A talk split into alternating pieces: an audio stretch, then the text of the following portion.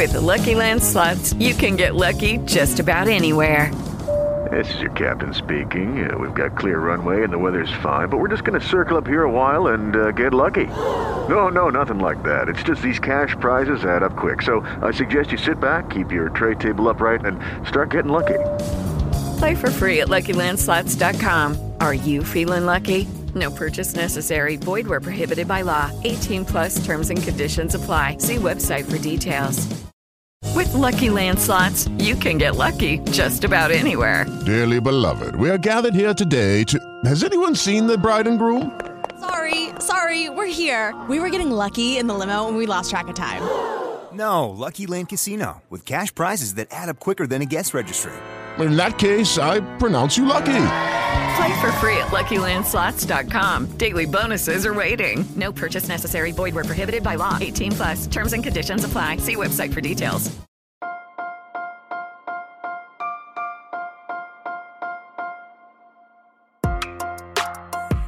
Buenos días, Madre Esfera. Buenos días, Madre Esfera, con Mónica de la Fuente. Buenos días, Madre Espera. Bienvenidos un día más al podcast de nuestra comunidad. Volvemos un nuevo episodio con un temazo, un temazo. eh, creo que de los temas que preocupan a las familias, el que vamos a abordar hoy puede ser uno de los reyes, sin duda. ¿Vale? Aparte de temas de salud, así más complicados, el tema del sueño puede, exactamente como su nombre indica, quitárnoslo. Desde que ya estamos embarazados, el tema del sueño es ya una obsesión. Y e incluso puede ser una verdadera pesadilla para muchas familias. Por eso el libro que os traigo hoy y esta entrevista eh, me parece súper importante. Ayer mientras pensaba en ella decía, madre mía, si yo hubiese leído este libro Ah, y eso que yo no tuve muchos problemas de sueño, pero si lo hubiese leído antes de tener a mis hijos, lo que hubiera supuesto para mi crianza, cómo me hubiera relajado y cómo podemos ayudar a la gente que nos escuche ahora a vivir su crianza, su maternidad, su paternidad de una manera mucho más satisfactoria y saludable. Así que estoy encantada de dar la bienvenida hoy a María Berroce Martínez. Buenos días, María. Hola, buenos días, Mónica. Lo primero, muchísimas gracias por acompañarnos. Eh, saludamos también al perro, la mascota. Sí. A- sigue, sigue, voy a cerrar un poquito la ventana. Voy a ir presentándote mientras tanto.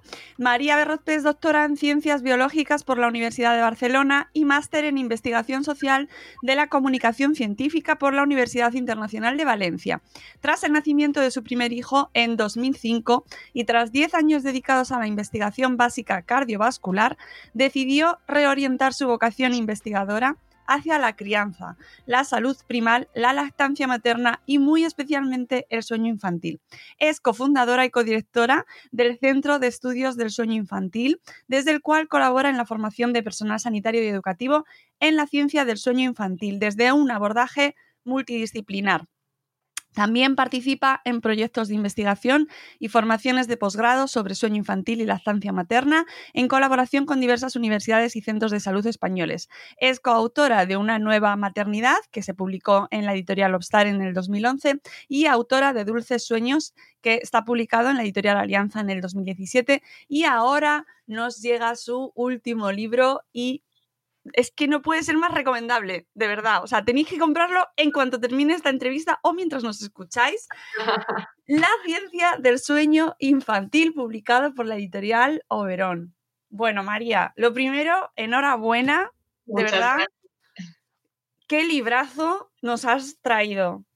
Bueno, son muchos años de estudio, la verdad. Eh, es la recopilación de miles de artículos científicos, aunque en el libro están citados unos 800, creo, si no recuerdo mal. La verdad es que en mi carpeta de recopilación tengo entre unos 1300 y, y que tengo unos 200 por leer todavía. Me estoy empezando a agobiar ya. Bueno, es, eh, es, verdad, está recopilado en este libro muchísima evidencia científica. Ha sido un placer leerte, ir viendo toda la documentación que nos vas incluyendo, o sea, todos los estudios, las opiniones, eh, los nombres, las referencias. Y bueno, lo primero que quería comentar en este libro es lo que me ha gustado el enfoque multidisciplinar que, comentábamos en tu, en tu, presentación, que en este libro está tan bien reflejado como eh, el sueño infantil eh, se presenta como una, eh, un resultado de múltiples enfoques y múltiples factores, como en realidad es, ¿no? Claro. Sí, sí. De hecho, todos, todos los problemas de salud o asuntos de salud deberían ser multidisciplinares. Y el problema ha sido que durante el siglo XX eh, la pediatría del sueño abordó el sueño infantil de una manera tremendamente sesgada. Em, eh, fue, fue, algo, yo creo que hasta escandaloso. Lo, que tú, de hecho, lo abordó casi toda la crianza de una manera tremendamente sesgada, según los, el patrón de la cultura occidental industrializada, ¿no? de los países de la cultura occidental industrializada.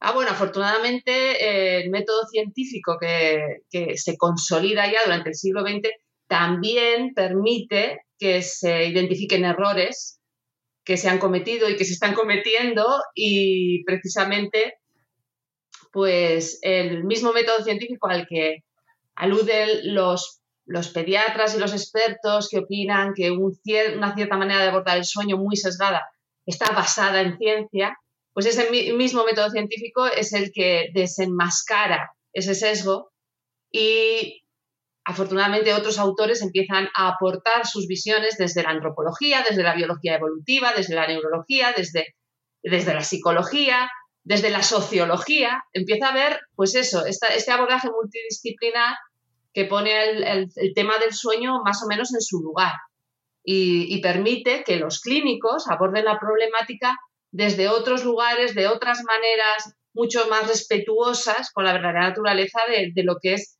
el ser humano, no solo el bebé, sino también su madre, también su compañero, también el resto de la familia, ¿no? Ya, ya es un abordaje más holístico, más integral, de hecho, me gusta más esa palabra, más integral.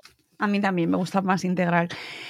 Eh, el libro no solo es respetuoso con la infancia, que es algo ya digno de aplaudir solo por el hecho mismo, ¿no? De ser respetuosos con la infancia, sino también, por supuesto, con las familias y con eh, que es algo también que, no estamos muy acostumbrados. Es decir, eh, normalmente en esto de la crianza, y tú lo sabes bien, hemos recibido bueno, pues esto es lo que tienes que hacer también, porque en muchas ocasiones los padres es lo que demandamos, ¿no? Eh, dame, dame pautas, dime cómo, dime cómo hacerlo, eh, dime esto, dime lo que está bien y por lo tanto también lo que está mal. Y con ese dime lo que está mal, a veces se acompañan juicios, se acompañan sesgos, se acompañan opiniones y se acompañan batallas que en muchas ocasiones no nos llevan a nada, porque al final no, mm, nos sirven simplemente pues para mirar al otro como mm, tú no estás haciendo lo que yo, nos, enfrentamos. Y en este tema del sueño infantil, pues lo mismo. Pero este libro me parece eh, muy reseñable porque lo haces desde un enfoque tan respetuoso, tan empático, María, que creo que todo el mundo se va a sentir, em, y, además imagino que debe ser tu intención, todo el mundo se siente aceptado, ¿no? Y escuchado. Y oye, mm, hay diferentes opciones, hay diferentes maneras de entender la vida, la familia, mm, tus valores, tu manera de haber sido criado, ¿no? Pero a todos ellos les hablas. Es, fantástico. eso espero, porque de, hecho me da mucho miedo eh, culpabilizar sea, yo creo que todas las madres hemos pasado por la época de la culpa y, la culpa no sirve de nada. Responsabilizarse sí, ¿no? Eso es algo constructivo. Responsabilizarte de tus errores, porque eso te ayuda a crecer y cambiar de perspectiva si es necesario. Pero culparse, culparse no sirve absolutamente de nada y culpar a otros, pues todavía menos. Entonces, eh, obligar a las madres y a las familias a comportarse de una serie de, de una forma determinada porque lo manda la biología evolutiva, es tan malo que, como comportarse de, una manera determinada porque lo dice la pediatría del sueño. eh, no, no, lo siento, no, no es la solución. O sea, yo, yo soy una gran defensora del colecho, por ejemplo. Es lo que apliqué en mi familia, lo que nos funcionó y, precisamente empecé a aplicarlo cuando a mi alrededor estaba casi demonizado. Eh, casi estaba, era un pecado mortal colechar con tu bebé. Eh, claro, yo también he pasado mi proceso, ¿no? Durante una época yo pensaba que todo el mundo debía colechar. Y, luego ves, te das cuenta que, que, no a todo el mundo le va igual de bien y que hay muchas circunstancias y que vivimos en la sociedad que vivimos, en las circunstancias que vivimos, cada uno tiene sus posibilidades, cada uno tiene sus limitaciones, sus fortalezas y es a partir de ahí de reconocer todo esto en el que cada familia encuentra su, su solución, su mejor solución. Entonces, es muy bueno dar información. Yo creo que lo último que hay que hacer es infantilizarnos a los padres, que yo creo que a veces eso también ha venido por parte de expertos, de tratarnos como si fuéramos criaturas que hay que educar, y, porque no es lo mismo eh, dar normas que dar información.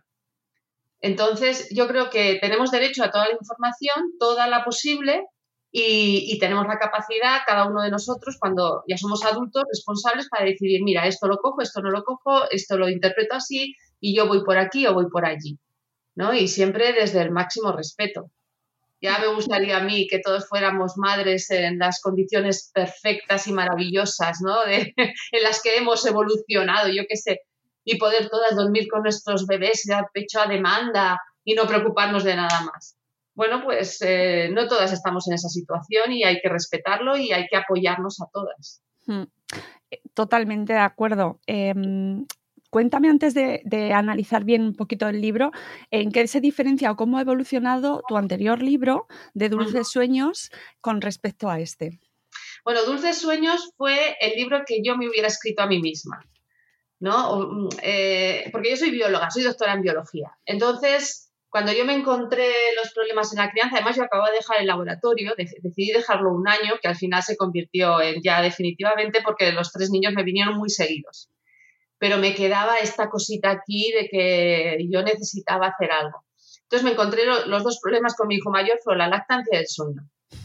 La lactancia empecé a ahondar, me, me uní a un grupo de lactancia, empecé a ahondar, incluso como monitora, me empecé a ahondar en la bibliografía, pero ahí no hay mucha eh, bueno, no hay debate, o sea, es que en el mundo científico mm, está clarísimo, las evidencias son aplastantes de que lo mejor para el bebé es recibir lactancia materna y punto.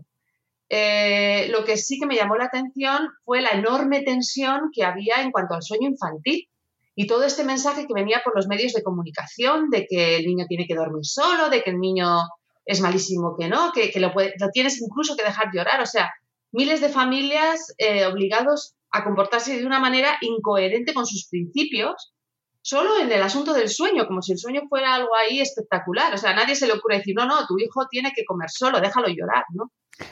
Eh, entonces es ahí donde me metí a saco. Y para meterme a saco me metí a, todas, a todos los niveles, desde la fisiología más pura y dura del sueño, de la que yo no sabía demasiado, y empecé a bajarme artículos de revisiones, regulación del sueño, a neuroanatomía, todos los núcleos eh, cerebrales, neuronales que regulaban el sueño. Y claro, como bióloga, pues eso me fascina. Y primero fue a lo que fui para tener una cultura básica, porque si no, ¿cómo iba a armar luego todo lo demás? Después me metí en sociología de la ciencia, incluso hice un máster para, para interpretar el fenómeno de lo que estaba pasando en el mundo de la sociedad, con la pediatría del sueño, con su visión, la tensión social que producía y me metí en las diferentes teorías, las más actuales de la sociología de la ciencia. Y luego ya me fui a lo que más me interesaba, que era la visión evolutiva que aportaban eh, autores como McKenna, Ball, Peter Blair, etc., en contraposición pues, con todos los autores eh, generalmente estadounidenses de la Academia Americana de Pediatría y tal. Bueno, ese fue mi esto y es así lo escribí en el libro, muy crudo, de hecho, cuando aquí en Suiza le regalé este libro a, una experta en sueño infantil que se llama Sibyl Lupol, y cogió el libro, lo leyó y me dice, María, pero este no es un libro para padres, cariño. Este es un libro para profesionales.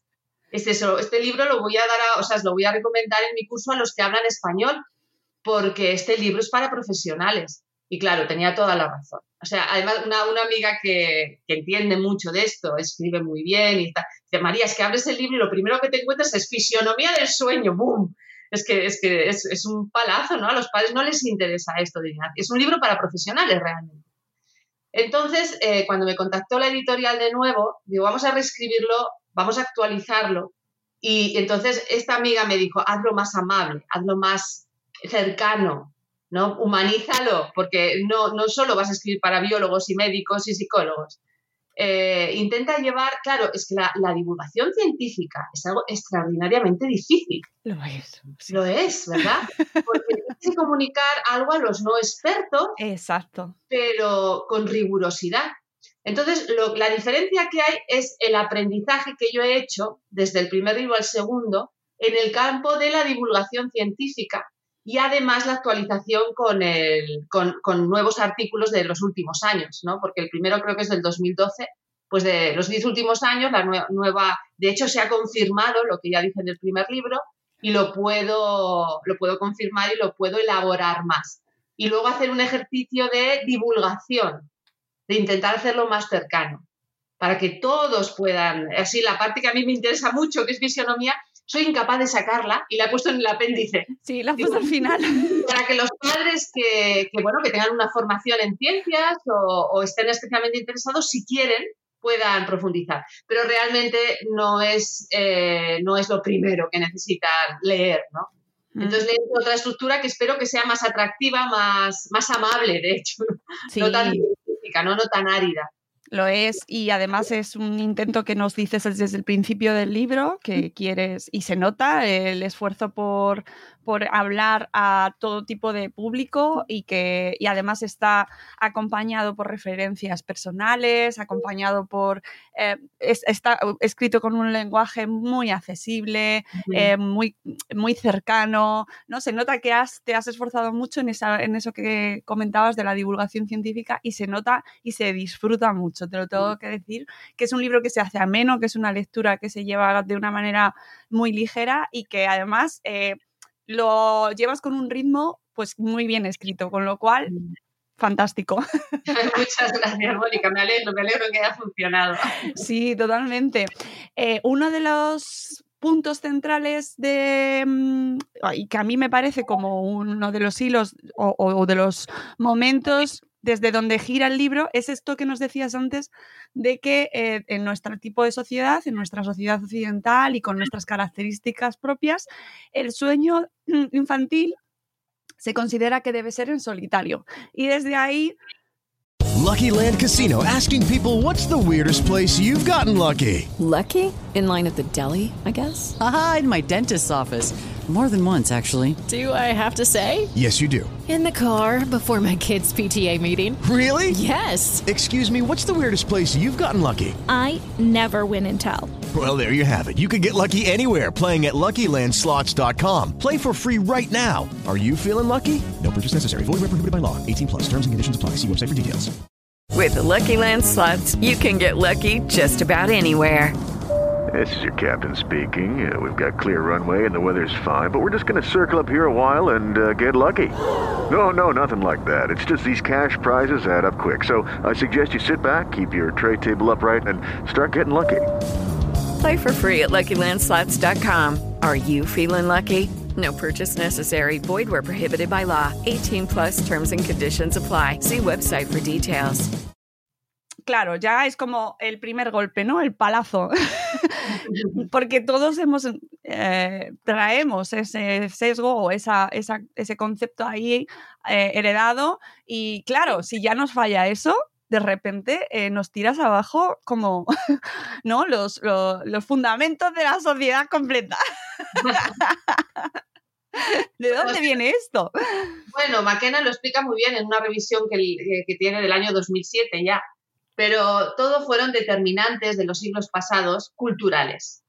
O sea, eh, desde esta sacralización de la, de la pareja, del hombre-mujer, ¿no? hacer em, sagrado esta unión y dejar fuera a los hijos, eh, seguramente para producir más herederos, herederos, herederos, que es lo que quiere el, patriarcado, tener a la mujer accesible para seguir produciendo críos, porque en un, en un entorno natural, nunca una madre nunca tendría seis, siete, ocho, nueve hijos, ¿no? Como han llegado a tener en épocas eh, pasadas eh, pues simplemente porque es que no da tiempo. Si, si tú das de mamar todo lo que necesita tu bebé en un entorno natural, bueno, ya podemos ver eh, culturas más ligadas a, la naturaleza, más, con vidas más cercanas a, lo que sería nuestro entorno natural, vemos que ni mucho menos pueden tener tantas criaturas, que los, partos se, se separan varios años, bastantes años, que los niños son amamantados durante bastantes años. Claro, porque si no, pues no, la cosa no funciona, ¿no? no hay un riesgo importante para la criatura. Eh, de alguna manera, cuando la pediatría del sueño o la, ciencia del sueño en general empieza a desarrollarse a mediados del siglo XX, el bebé que se encuentra para estudiar es el bebé que duerme solo, porque ya lo ha normativizado la sociedad, y además es la época del boom del biberón, y es alimentado con biberón. Entonces, la pediatría lo hace norma, lo hace norma como sueño saludable, lo toma de modelo saludable y lo hace norma, sin, sin cuestionarse en absoluto por qué se está haciendo así. De hecho, bueno, también estamos en esta época de que nuestra sociedad occidental e industrializada es la perfecta, la maravillosa y la que tiene que enseñar a todas las demás cómo se tiene que vivir afortunadamente ya nos estamos bajando de ese caballo, ¿no? Porque, porque hemos estado muy, muy pagados de nosotros mismos, de nosotros mismos y hemos hecho mucho daño, ¿no? Con este, con este, este de superioridad en todo el planeta. Eh, tenemos mucho que aprender de, muchas culturas y, y, bueno, pues lo que te he dicho, afortunadamente la propia, el propio método científico ha sido capaz de auto eh, autocriticarse ¿no? y autolimitarse y decir, uy, esta ciencia que se estaba produciendo así tiene tal y tal y tal y tal limitación. Eh, y eso, afortunadamente, los antropólogos fueron los primeros. James McKenna eh, fue el primero que se enfrentó a la Academia de Pediatría sobre todo este asunto. Y, hizo, bueno, y, otros antropólogos le siguieron, le siguieron los biólogos, y afortunadamente pues empezó a ampliarse este abordaje del sueño y, y los propios pediatras ya la gran, bueno, hay muchos que han cambiado muchísimo. Yo creo toda la pediatría del sueño está cambiando muchísimo y, hay pediatras que tradicionalmente han sido figuras importantes en la defensa del sueño solitario, así, y en el momento en que han tenido que, han, han, han, confirmado y han, eh, han ¿cómo se dice? han eh, aceptado la importancia de la lactancia materna, por ejemplo, se han dado cuenta de que es imposible, es, incoherente eh, defender el sueño solitario a partir de los seis meses con una defensa y una promoción de la lactancia materna. Hay que, ahí había algo que fallaba. Y entonces ya se dan cuenta de que el sueño solitario es, es, un, es un, castillo de naipes, o sea, no tiene solidez, no tiene nada. Eh, precisamente el prólogo de este libro me hizo mucha ilusión leerlo eh, porque está escrito por Gonzalo Pin, por el doctor Gonzalo Pin, con el cual hemos tenido también el gusto de hablar aquí en este programa, porque, bueno, pues le seguíamos mucho, le seguimos mucho, y de repente encontrarlo y ver ese punto de encuentro, ¿no? Entre, entre ambos, bueno, pues es que me, me llenó de alegría, ¿no? Porque llevamos muchos años eh, trabajando en este mundo de la infancia y en el mundo de la comunicación y, y, y viendo un lado, otro lado, una batalla, otra batalla, y de repente encontrar estos puntos de encuentro y estos, eh, de repente estas sinergias y estos comentarios, ¿no? Y decir, oye, pues yo antes pensaba de esta manera, pero me he dado cuenta de que eh, mm, las posturas no son como pensábamos antes tan, tan enfrentadas. No, es que la ciencia, Mónica, la ciencia es evolución y es debate. O sea, el científico que se queda metido en su cajita y no quiere debatir nada, no quiere. La ciencia es lo contrario al totalitarismo. O sea, la ciencia no puede ser totalitaria. En el momento que un principio científico se convierte en indebatible o a debatible o no debatible, ha dejado, por, ha dejado de ser científico. Para mí es un oxímoron. O, sí, todo, en la ciencia se puede debatir absolutamente todo. Y esa es la, esencia de la ciencia. Entonces, el buen científico se basa en eso. Nunca se molestará ni se, sentirá insultado ni porque alguien le intente eh, mover todos sus cimientos, en lo que ha creído toda su vida. Nunca debería, si es un verdadero científico. Yo creo que Gonzalo Pin es eh, el mejor pediatra del sueño de España actualmente, vamos, eh, a mí me lo parece. Y es, un profesional como la copa de un pino, los padres lo adoran, los niños lo adoran. eh, a mí cuando al principio lo veía en otras posturas me llamaba la atención y además porque se notaba que era un gran profesional y no me extraña nada su, su evolución. De la misma manera, yo gracias a él también me he bajado de mi el colecho es la única solución para todo el mundo porque es lo mejor y es lo evolutivo y somos primates y boom, ¿vale? porque yo ya estaba, yo también estaba ahí montada, ¿eh? Yo no sé si lees cosas mías, artículos en el pasado o tal. Yo también he estado ahí, no, no, no, no, no, no, somos primates, somos primates, el niño pegadito, pegadito, la estancia paterna demanda, aquí no cuenta nada más, todo el mundo hacer esto. No, no, pero e, e, evolucionas, maduras, y es tan importante ser capaz de entender las otras posturas, de darte cuenta de las evidencias que las apoyan, de las limitaciones de las tuyas. El ser humano es un ser muy complicado, eh, vamos, y, no, no, no, no nos podemos limitar a, que un conjunto de experimentos nos defina, ¿no? Por eso es tan importante la multidisciplinaridad. Hay, ciencias como la biología que te va a hacer experimentos, eh, digamos, mucho más físicos, ¿no? de, fenómenos aislados. Eh, la medicina muchas veces también, y esto produce errores importantes a la hora de luego extrapolar los resultados de este experimento a la práctica clínica o a la sociedad, porque has aislado un fenómeno, pero es que en la sociedad nunca, en la vida, nunca se dan estos fenómenos aislados. Claro. es, lo, es, lo, difícil. Desde, esto es difícil incluso desde la desde la creación de un medicamento o de una vacuna hasta una cuestión más psicológica como una técnica conductual. Todo, todo se tiene que integrar. Entonces, bueno, pues claro, eh, esto es una gran complejidad, aceptemos esta complejidad, trabajemos con ella y, seamos muy humildes, que eso es una de las características que más me ha gustado del doctor Gonzalo Pin, su, su capacidad de humildad de decir, Sí, sí, ah, yo, yo perfectamente soy capaz de decir, mira, no, esto tal vez no, no es lo más correcto, vamos a ir por aquí. Qué bien. Es, es que es un placer de verdad escucharte y, leerlo porque pues da esperanza, ¿no? De que muchas veces nos enrocamos en posturas súper radicales y cuando ves que realmente eh, los expertos te están diciendo, oye, que no hace falta te pongas así, que que, no es ni blanco ni negro, que, que las cosas se pueden eh, encontrar en puntos medios. Por favor, qué alegría, qué emoción. Precisamente sobre posturas enfrentadas. En, el libro nos hablas de, bueno, es evidente, los padres tienen preocupación por el sueño de los niños y partimos de la base de que queremos encontrar esa manera eh, de em, ese sueño objetivo, ¿no? Eh, primero hablábamos de que hemos partido de que el sueño tiene que ser en solitario, y ahí ya vemos que se nos desmonta. Y luego otro, otro concepto que tenemos que desmontar, y esto para los, los padres, madres eh, to be, o sea, los que estéis ahí en proceso, esto es muy importante, apuntadlo mucho. Eh, los bebés van a dormir, ¿cómo, ¿cómo es el sueño normal? ¿No? ¿Cómo, cómo vamos a enfrentarnos a ese sueño? Es decir, van a dormir nada más de, nacer de una manera lógica como se supone que tiene que dormir un, cualquier persona. Y ese es el concepto ahí también, ¿no? No, no, los bebés nacen, no tienen el ritmo circadiano desarrollado, evidentemente. Ellos ya dormían en, dentro del útero, o sea, no es que haya que enseñarles a dormir ni nada por el estilo. El bebé cuando está en su hábitat, que es el cuerpo de la madre, hace exactamente lo que necesita, cuando necesita y como necesita.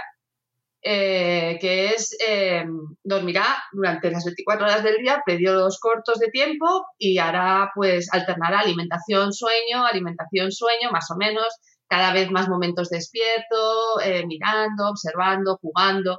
Esto es, bueno, irá así evolucionando. Generalmente es muy difícil que el bebé se acostumbre a dormir lejos del cuerpo de la madre. Cuanto más pequeño, bueno, habrá, hay, de todo, ¿eh? Hay bebés que parece que los dejan en la cuna y son unas, unas planchitas, ya no se despiertan, pero hay bebés para los que la cuna tiene pinchos, son más sensibles. Y generalmente están programados, estamos programados para estar cerca del cuerpo de mamá o si no de algún cuidador que es reconocible, que sabemos que estamos seguros. Entonces, eh, bueno, al principio esto a las madres nos cuesta mucho porque nadie nos lo ha dicho. Eh, piensa, pensamos que el bebé debería quedarse dormido tranquilo en la cuna y no se queda, y esto produce mucha tensión. Entonces, no esperéis, en principio, que el bebé se quede felizmente en la cuna. Yo suelo aconsejar a, que más que un cochecito, yo compraría un fular o una mochilita para ponerme ahí al bebé. y por la noche yo prepararía la habitación siempre que sea posible para realizar un colecho seguro, ¿eh? que con el bebé pequeño es muy importante eh, cumplir unas normas estrictas de seguridad, sobre todo con los bebés más pequeños. Eh, generalmente cuando la familia puede hacerlo así, las cosas fluyen y cuando ya tiene estas, expectativas, las cosas fluyen, lo que no significa que puedan dormir como antes de llegar al bebé. O sea, el bebé se va a seguir despertando durante meses por las noches, dormir un poco caótico. Eh, suele ser mejor, decir, integrar las siestas de vuestros hijos a vuestra vida diaria más que que todo gire en torno a las siestas de una manera obsesiva. Pero sí, sí, es, un bebé es un cambio importante y hay que esperarlo como tal, como un cambio importante. Entonces, eh, yo tenía la, la, ambición de hacerme un máster en no sé qué. Cuando tuve a mi primer hijo, iba a dejar el laboratorio yo pensé, bueno, bueno, como los bebés duermen mucho los primeros meses, yo me voy a hacer el máster de no sé qué. Y evidentemente no me hice ningún tipo de máster ni, ni nada, ¿no? Pero tampoco lo hice bien, me quedaba ahí con el niño en brazos sin saber qué hacer.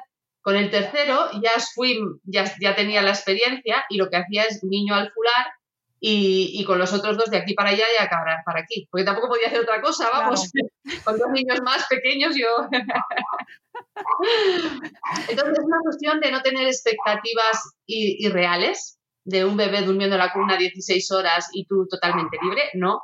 Vas a tener algo más parecido a un pequeño monito que quiere estar agarrado a ti.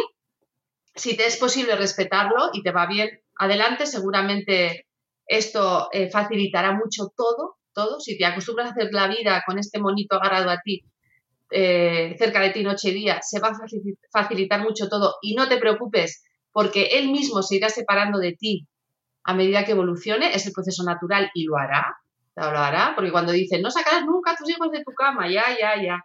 Ahora todos los eh, sacados, es que se me han ido, ahora pongo en el libro, han, han exigido sus propias habitaciones. Claro que sí.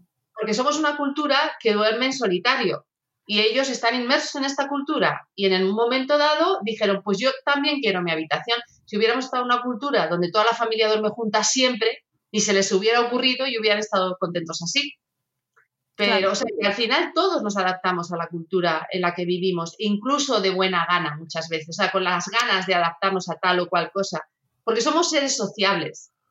Entonces, no pasa nada con, darles lo que necesitan al principio, que es lo que manda su naturaleza, porque el bebé es todo biología, todavía no está impregnado de la cultura, y ellos solos, ellos solos buscarán su integración y su separación de la madre, porque es lo normal, esto fluye, esto fluye.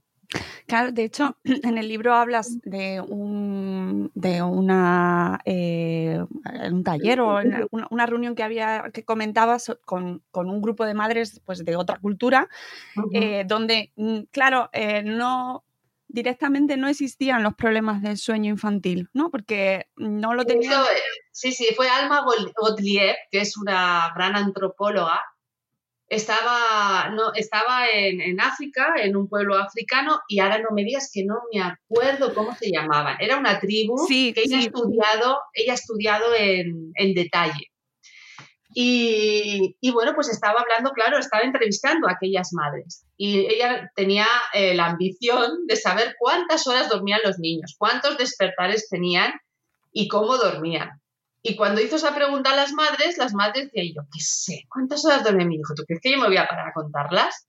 Claro. pero ¿cuántas veces se despierta? Ay, yo, yo, yo no sé, unas noches más, otras noches menos.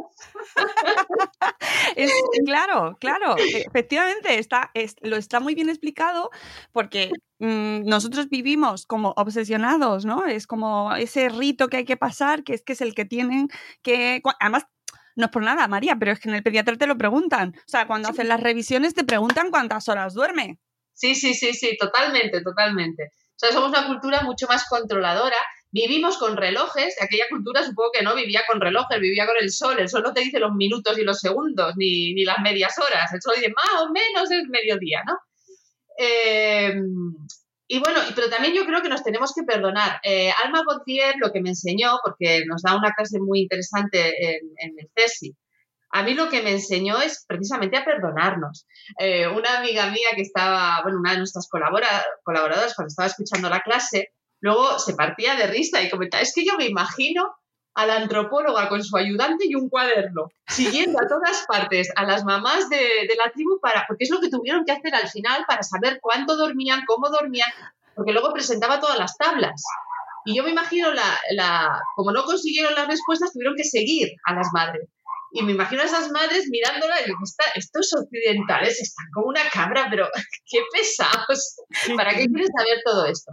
Bueno, pero es que los occidentales queremos saber todo esto. O sea, vale, no somos la cultura fenomenal, maravillosa de la Tierra, los que tenemos que, los papás del mundo, que tenemos que enseñar a todo el mundo cómo comportarse, pero tampoco somos los peores. Vamos a ver, hemos creado esta sociedad, vivimos en esta sociedad, somos muy plásticos y somos, tenemos una gran capacidad autocrítica y somos capaces de cambiar costumbres y de aceptar costumbres y de... También nos podemos perdonar. Entonces, si tú como madre necesitas que tu bebé tenga un cierto ritmo y con todo el respeto del mundo, respetando su naturaleza y su momento del desarrollo, tú lo vas llevando hacia el ritmo que necesitas, oye, que tampoco hay nada malo en eso. O sea, hay malo en que tú dejes a tu bebé llorar porque por narices se va de... Eso sí, eso no te lo voy a defender nunca. Estés en la situación que estés, no te lo voy a defender nunca. Pero hay otras maneras, hay otras maneras de que tú puedas adaptar a tus hijos cuanto antes a tu ritmo porque lo necesitas, porque tú eres una madre trabajadora que a las 7 de la mañana te tienes que levantar. Y es que si no, tu hijo no come. ¿Vale? Y, no pasa nada. En las cavernas, el bebé también se tenía que adaptar a estar muy calladito cuando había un, tigre de, dientes de sable cerca. Y también se tenía que adaptar. Bueno, pues en ese momento el bebé tenía que estar callado. Ya tendrían sus maneras de que el bebé estuviera callado y de que el, o, a lo mejor tenía que empezar a andar con un añito porque eran un, que esto también lo hemos visto, eh, eh, los antropólogos lo han, lo han descrito, eh, culturas nómadas, los bebés empiezan a caminar mucho antes que nuestros bebés que tienen su sillita y su cochecito y tal. ¿Es bueno o malo? Bueno, no sé, se han tenido que adaptar. Punto. Y en otras culturas los envuelven y los dejan súper envueltos para que no se muevan, no sé qué. ¿Es bueno o malo? Bueno, a lo mejor nosotros pensamos, ahora con el método científico pensamos que es peor, pero en, ese, en estas circunstancias fue lo que hicieron y fue lo que tuvieron que hacer probablemente. Entonces, a ver, que nos, por eso te digo que es tan importante respetar todo el ambiente ecológico, biológico, psicológico, sociológico, económico de cada familia, de cada madre, de cada bebé y no, no, no, normativizar así de manera one size fits all y estas son mis normas y así se tiene que hacer, ¿no? Que a veces es lo que buscamos, mm, curiosamente. nosotros, nosotros mismos buscamos ese método eh, que eh, nos dé el sueño definitivo ¿no? y que permita que mi hijo duerma bien. De, hecho, tú lo explicas muy bien en el libro y nos ah. pones delante eh, bueno, pues todas las opciones que se han dado para mm, buscar ese sueño no encontrado, ¿no? y, y como, eh, que es como ya un objetivo antes de, ya antes de tener el hijo, es como nosotros vamos a enseñar a dormir a nuestro hijo, porque queremos dormir y queremos que duerma así. Y nos planteas pues todas las opciones que se han dado.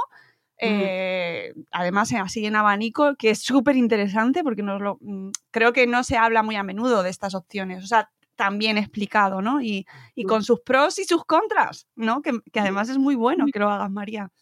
Bueno, yo parto, a ver, yo de los métodos eh, conductistas eh, cuya finalidad es que el bebé duerma solo, y a mí no me gusta, no estoy de acuerdo y nunca aplicaría a mis hijos. Pero, de nuevo, eh, yo considero que los padres a los que me dirijo son personas adultas, responsables, inteligentes y que aman a sus hijos por encima de todo. ¿Quién soy yo para decirles Evidentemente mi libro tiene mi sesgo, porque, a ver, no seamos, no seamos ingenuos, cada persona escribe desde su lugar. Claro. Habría falta un libro escrito por 100 autores para que fuera completamente neutro, ¿no? Y se estaría contradiciendo en muchos capítulos, entre capítulos probablemente. Sería un libro difícil de leer. Pero dentro de mis limitaciones y de mi perspectiva de bióloga evolutiva, pues yo sí intento mostrar todo lo que hay.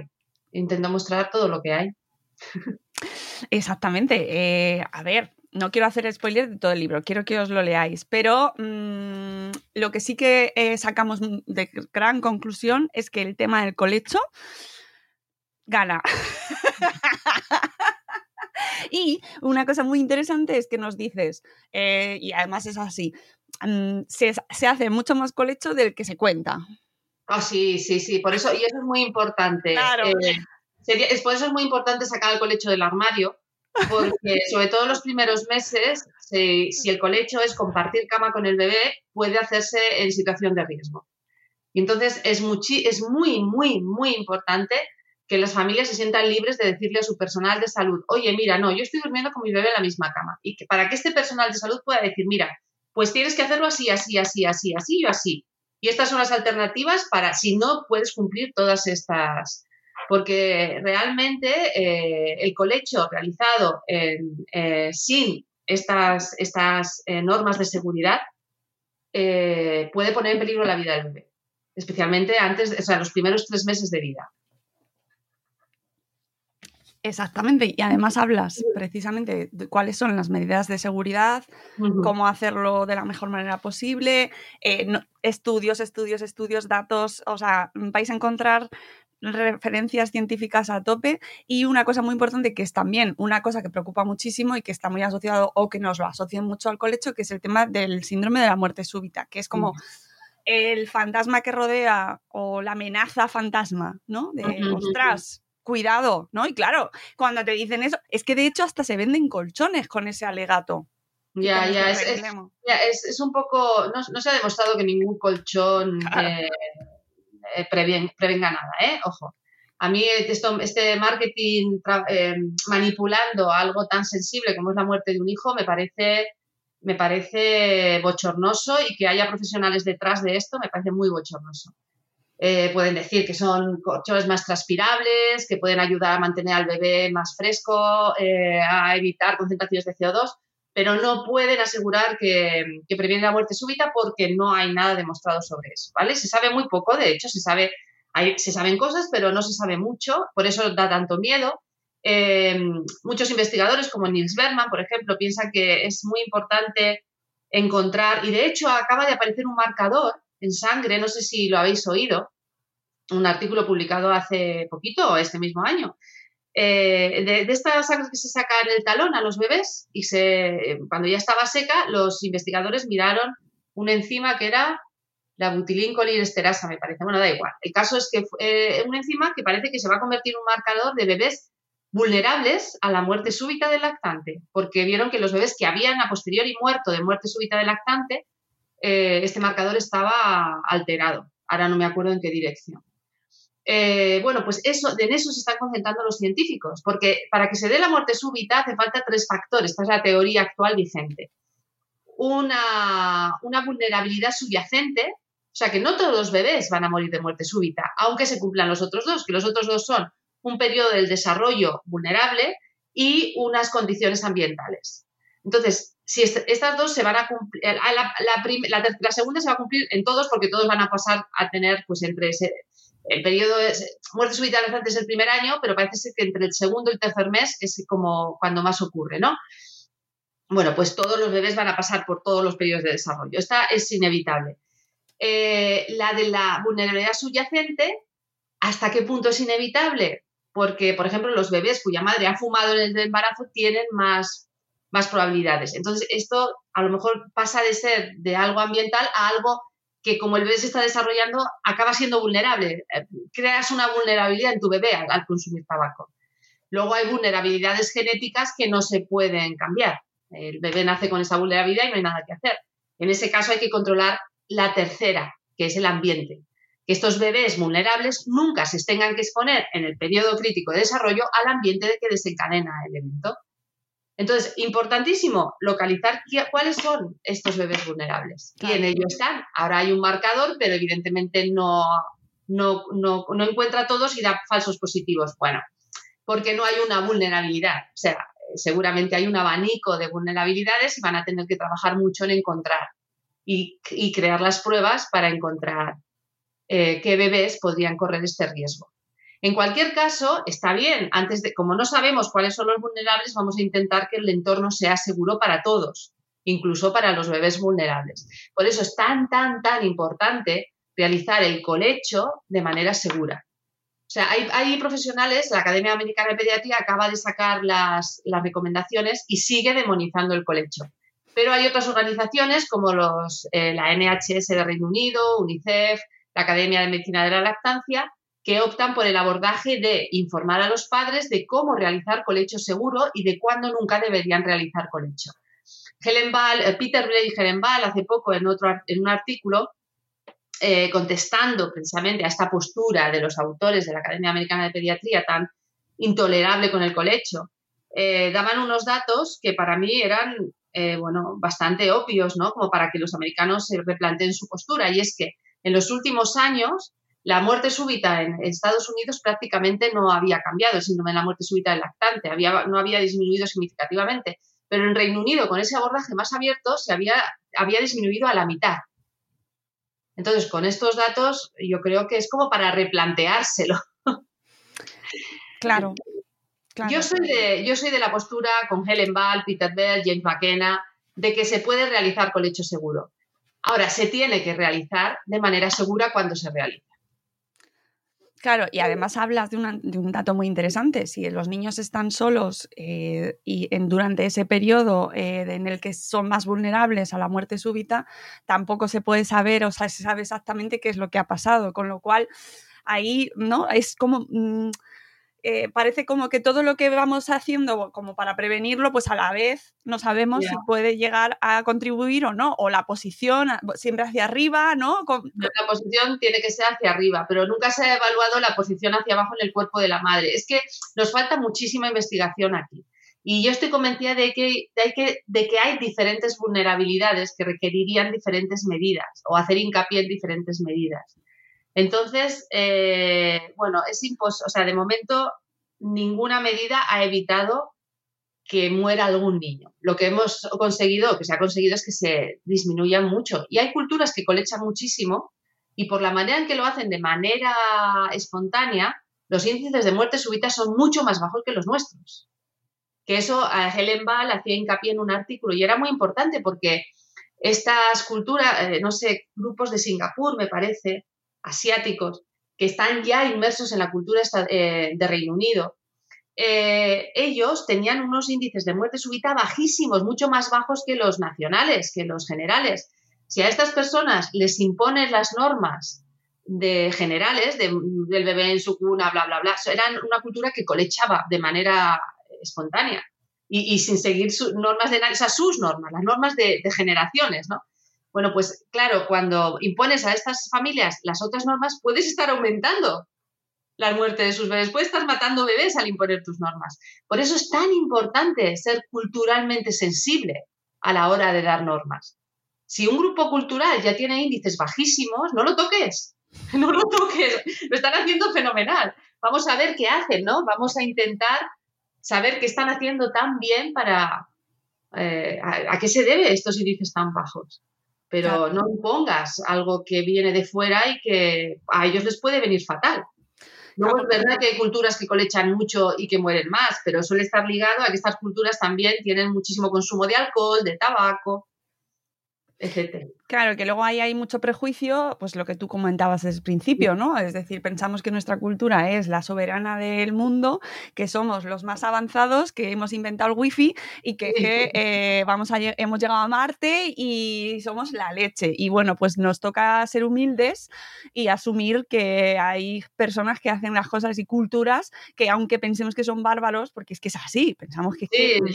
Están, tenemos que colonizarlos y eh, enseñarles a, ser como los occidentales. Sí, sí, sí, sí. Eh, ¿qué, hace? Y esto también es súper importante porque dedicas mucho a este tema.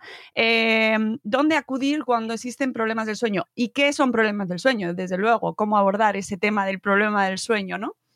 A ver, problema del sueño es todo lo que sea un problema para la familia, que realmente em, obstaculice su vida diaria, su, su vida diaria saludable, feliz, eh, armónica. O sea, en el momento, a lo mejor el niño está durmiendo como tiene que dormir, perfectamente está durmiendo lo que necesita, todo, todo bien con el niño, crece estupendo, pero eh, la madre o el padre están destrozados porque tienen que trabajar sí o sí y, no pueden dedicarse a dormir cuando el bebé duerme, que es lo que dice la mamá. Duerme con todo tu hijo, duerme. Bueno, si puedo, si puedo.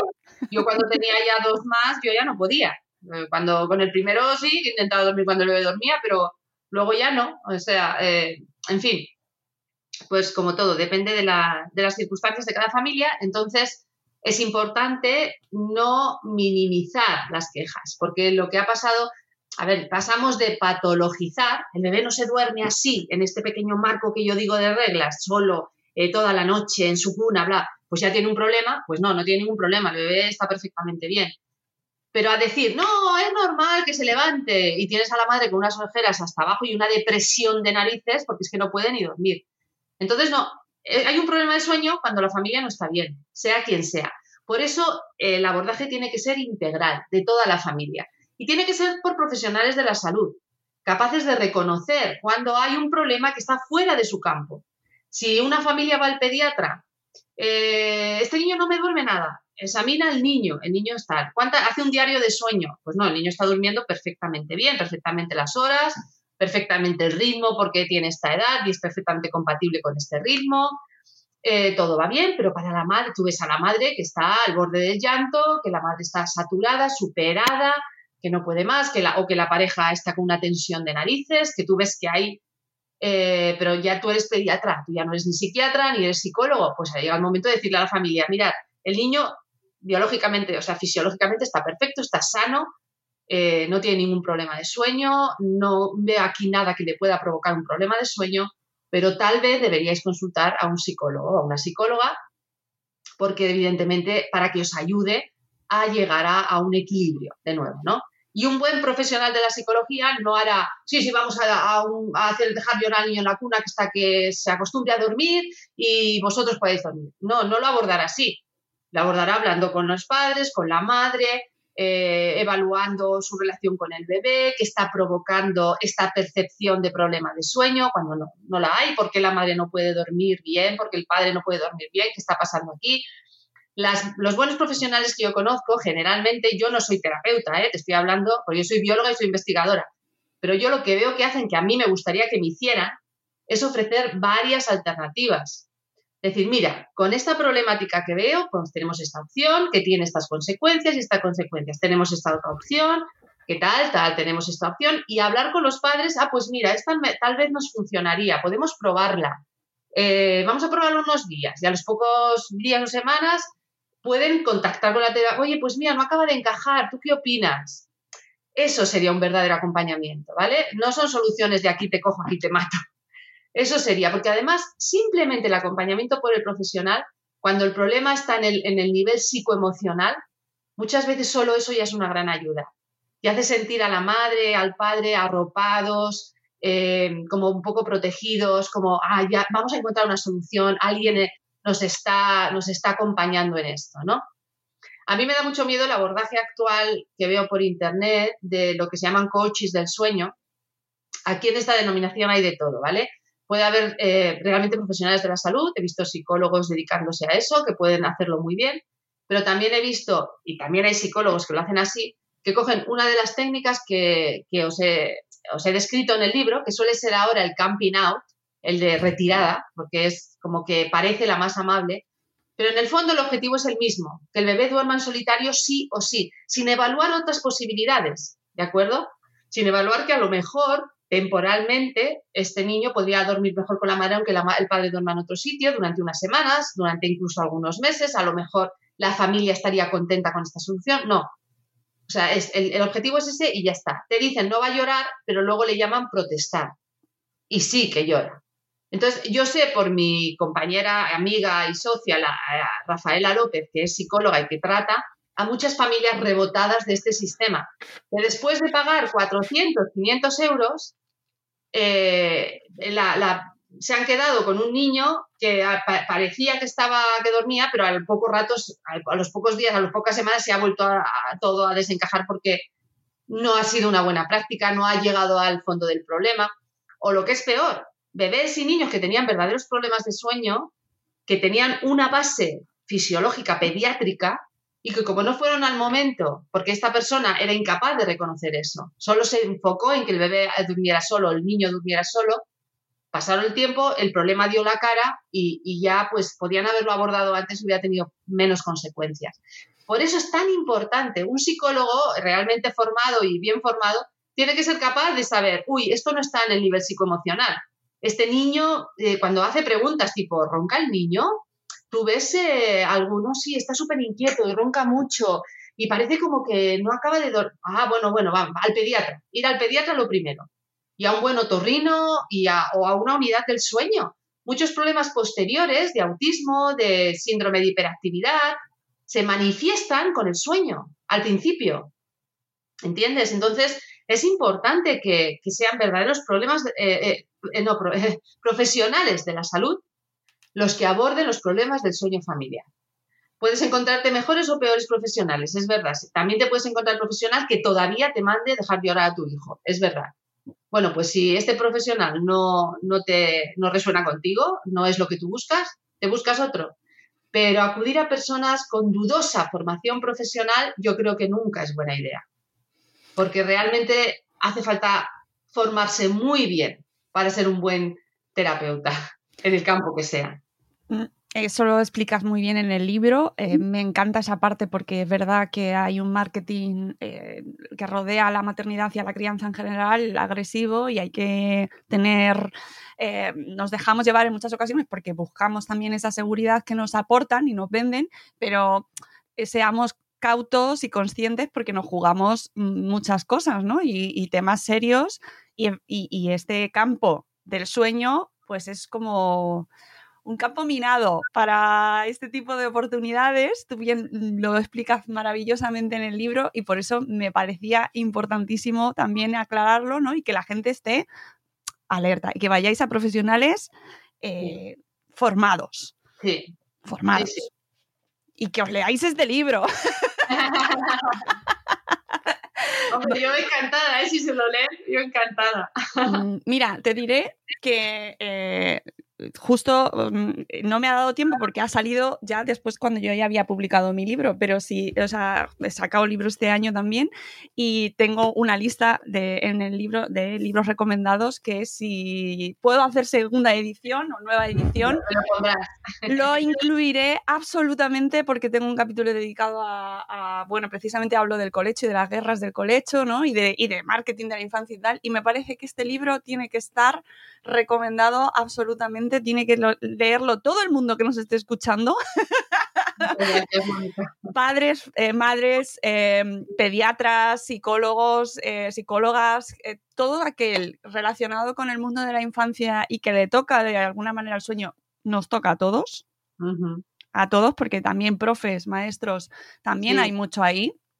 Y además, no hemos mencionado el tema de la adolescencia y los horarios, oh. pero eso es eh, también importantísimo, ¿no? Cómo respetar el, ciclo y los horarios de, como, como, ser humano, ¿no? Nos ayudaría a, nuestros adolescentes a que estuviesen más despiertos y nos dejaran llevarlos al instituto una hora más tarde. Ah. Bueno, es que te voy a decir una cosa, Mónica, es que todo, ya somos una sociedad que estamos muy dañados eh, respecto a nuestro ritmo circadiano por toda nuestra tecnología. Por eso yo ahora pienso que el sueño del bebé cae como una bomba en la familia, una familia ya de por sí desequilibrada. O sea, ya los propios padres ya están de por sí desequilibrados en el asunto del sueño. Eh, todos, vamos, estamos, estamos. Porque nos levantamos antes de lo que necesitamos, nos acostamos mucho más tarde, tenemos el ritmo totalmente por las luces blancas, las pantallas, eh, somos un caos. Y en este caos ya entra un bebé que es más caos, pues claro, eh, nada que ver. Y entonces nuestra vida no es la mejor para que él se regule. Claro. ¿Entiendes? Entonces intentan meter a la fuerza una regulación que lo puede dañar. Y no, no, no. Lo que tenemos que hacer es primero regularnos nosotros. Por eso muchas veces mm, mi, mi amiga Rafaela, la que lo que hace es de manera integral también regular a los padres. Y a eso requiere cambios de hábitos cambios de hábitos de toda la familia, pero si quieres hacerlo lo mejor posible para tu hijo, ese es el abordaje, porque es que si tú no estás bien y tu casa es un caos que a las 12 de la noche, luces blancas, a pantallas por todas partes, ruidos por todas partes, El bebé, por mucho que lo encierres en una habitación, no, no va a pasar de eh, encendido a apagado, ¿no? De cuando lo metes de repente, sacas de un pasillo en luces blancas durante toda la. de las 8 a las 10, el bebé, uh, y lo metes a una habitación a oscuras. Pues no va a funcionar. Claro. No va a funcionar. Entonces, y no está defectuoso, no, no, no está defectuoso, ¿vale? No, no, no. No, eh, tenemos muchas cosas que cambiar y una de ellas es pues intentar adaptarnos un poco más a los ciclos solares de, de la Tierra, de que nos vendría muy bien a todos y nos sentiríamos todos mucho mejor, dentro de nuestras posibilidades, claro. Exactamente. Eh, mucha actividad física, niños nada sedentarios, que Mm. se muevan mucho, alimentación saludable. Y exterior, mucho exterior. Mucho exterior, esa higiene del sueño, esa higiene del sueño, que ahora se va hablando cada vez más de ello, ¿no? De cómo Sí. eh, no solo es el horario nocturno, sino todo el día. Esto lo hablábamos con, precisamente con el doctor Gonzalo Sí. Pin. eh, todo el día influye, todos nuestros hábitos, lo que comemos, cómo, cómo vivimos, todo es, es un todo y que concluye en, un, en unos ocho horas eh, eh, esper- esperanzadoramente, como mínimo. Bueno, es que es, un todo, claro, es un continuum. No hay una vigilia y un sueño independientes. El sueño depende de la vigilia y la vigilia depende del sueño. Eso es evidente, ¿no? Y lo que yo te digo es que yo no culpabilizo nunca a las familias, evidentemente, pero sí que culpabilizo a las políticas y a las instituciones de no darnos lo que necesitamos para poder maternar y paternar a nuestros hijos como ellos necesitan y como nosotros necesitamos. De obligarnos a vidas familiares no saludables por, por lo que... Entonces son las instituciones y son las políticas lo que debe garantizar el entorno más saludable a nuestros hijos para que las familias lo podamos dar. Claro, eh, y además es que nos tenemos que ir y, y- y no hemos podido hablar de la mamá dormir, por favor. ¡Ay! El breast sleeping de McKenna. Sí. Eh, es que ese punto es fundamental. eh, la lactancia, la influencia, o sea, la relación vital de la lactancia materna y el sueño. Sí. Buah, sí, es que María, tienes que venir otro día. Pues yo encantada. Tú cuando me invites yo vuelvo otra vez. No hay ningún problema. Podemos hacer un podcast solo sobre breast sleeping. Vale, pues lo hacemos porque nos tenemos que ir y yo quiero eh, dedicar un capítulo especialmente a ese, a ese tema porque es precioso eh, y hay que reivindicarlo mucho y quitarnos mm, complejos, quitarnos culpas, quitarnos estigmas y con la ciencia al lado, ¿no? Es que es maravilloso. Así que María, simplemente agradecerte. eh, sobre todo que hayas escrito este libro maravilloso, que me ha dado unas horas de placer intelectual fantástico. Gracias. Además mencionas a Ileana Medina, que le tengo mucho cariño Ay, también. Que- maravillosa, maravillosa. Tengo ahí un trocito. Mira, de Ileana tenemos que hacerle presión para que saque el libro que debería haber sacado. Bueno, Por favor. Ileana tiene que escribir un libro sobre Cierto. Y lo digo aquí públicamente para que todo el mundo le escriba un email. Escribe ya ese libro, porque es una sabia, una de las es. mayores filósofas y sabias de maternidad. Su blog, Tenemos Tetas, es, es un diamante. Es un diamante. Nos, a todas las mamás de, de aquella época cuando empezó, no- nos cambió la maternidad, su visión, su capacidad de reflexión. Es, es una mujer, además, cómo evoluciona, cómo... Ah, bueno, y tengo, tengo un trocito de un texto suyo en el libro, así para, para como principio de un capítulo, que es, eh, se titula Los bebés no son como nos los contaron, que en cuatro frases ella resume todo lo que se está diciendo de crianza desde la biología evolutiva, desde la antropología, desde la psicología. Es que todo, todo, todo resumido en esas cuatro frases que, las, que le vinieron a la mente teniendo a su hijo Mauro en brazos, ¿no? Entonces, eh, no, no, esta, esta mujer es maravillosa. Yo la quiero muchísimo, muchísimo. Mua, y le mando un beso desde aquí. Pues yo también, y además el tema del libro, yo creo, la entrevistamos hace unos cuantos años ya, porque es que lleva- creo que hace cinco o seis años eh, hicimos un gente chachi con Ileana, y, le, y yo creo que ya en su momento le reivindiqué que escribiese el libro, o sea que mm, eh, no es mal momento para volver a pedírselo y siempre estaremos aquí a favor de que Ileana siga escribiendo, que escriba libro, que escriba libros, una enciclopedia, lo que quiera ella. enciclopedia debería escribir esta mujer, porque de Vale. verdad yo creo que es una de las mejores filósofas de maternidad que tenemos hoy en el mundo hispanohablante y gracias, gracias a las redes que la podemos conocer, pero Sí. claro, ella tiene también su vida, ¿no? Y Claro. sus niños y su trabajo. Y entonces pues eso supongo que ha evitado que hasta, pero bueno, espero que, que ahora que los niños crecen y tal, tenga el momento y, y- y nos deje el legado que nos debe.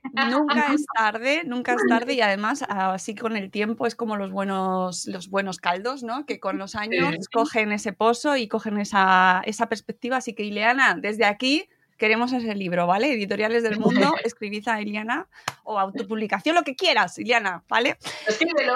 Escríbelo. Y por favor, todos los que nos escucháis, os vamos a dejar en las notas del programa la referencia de La ciencia del sueño infantil, publicado por Oberón, comprendiendo el sueño de nuestros hijos. De verdad, lectura mm, maravillosa. Uno de mis libros prefes de este año, ya te lo digo, María. Así que enhorabuena, de verdad. Gracias, Mónica, muchísimas gracias. Y un placer haber charlado contigo y volveremos a hablar sobre Sí, este. ¿vale? Este queda pendiente esa charla de Mamá Dormir. Ponedme en comentarios eh, qué pensáis que va a ser este a Mamá Dormir, ¿vale? Ah, Por- mira, sí, está bien, está bien. ¿Vale? A ver, a ver cuáles son vuestras ideas y contadnos en comentarios si hacéis colecho y no se lo decís a nadie. ¿Vale? Ha sido un placer, Mónica, charlar contigo. Igualmente, María, un placer enorme, un placer enorme y a todos los que nos escucháis y habéis llegado hasta aquí, gracias por eh, acompañarnos. Iros a dormir pronto, ¿vale? Eh, dormid mucho, que es muy importante. El sueño es una de las cosas más importantes de la vida. Dormid, iros a dormir prontito. Venga, nos vamos, volveremos en un nuevo episodio de Buenos Días Madre Espera. Hasta luego, adiós.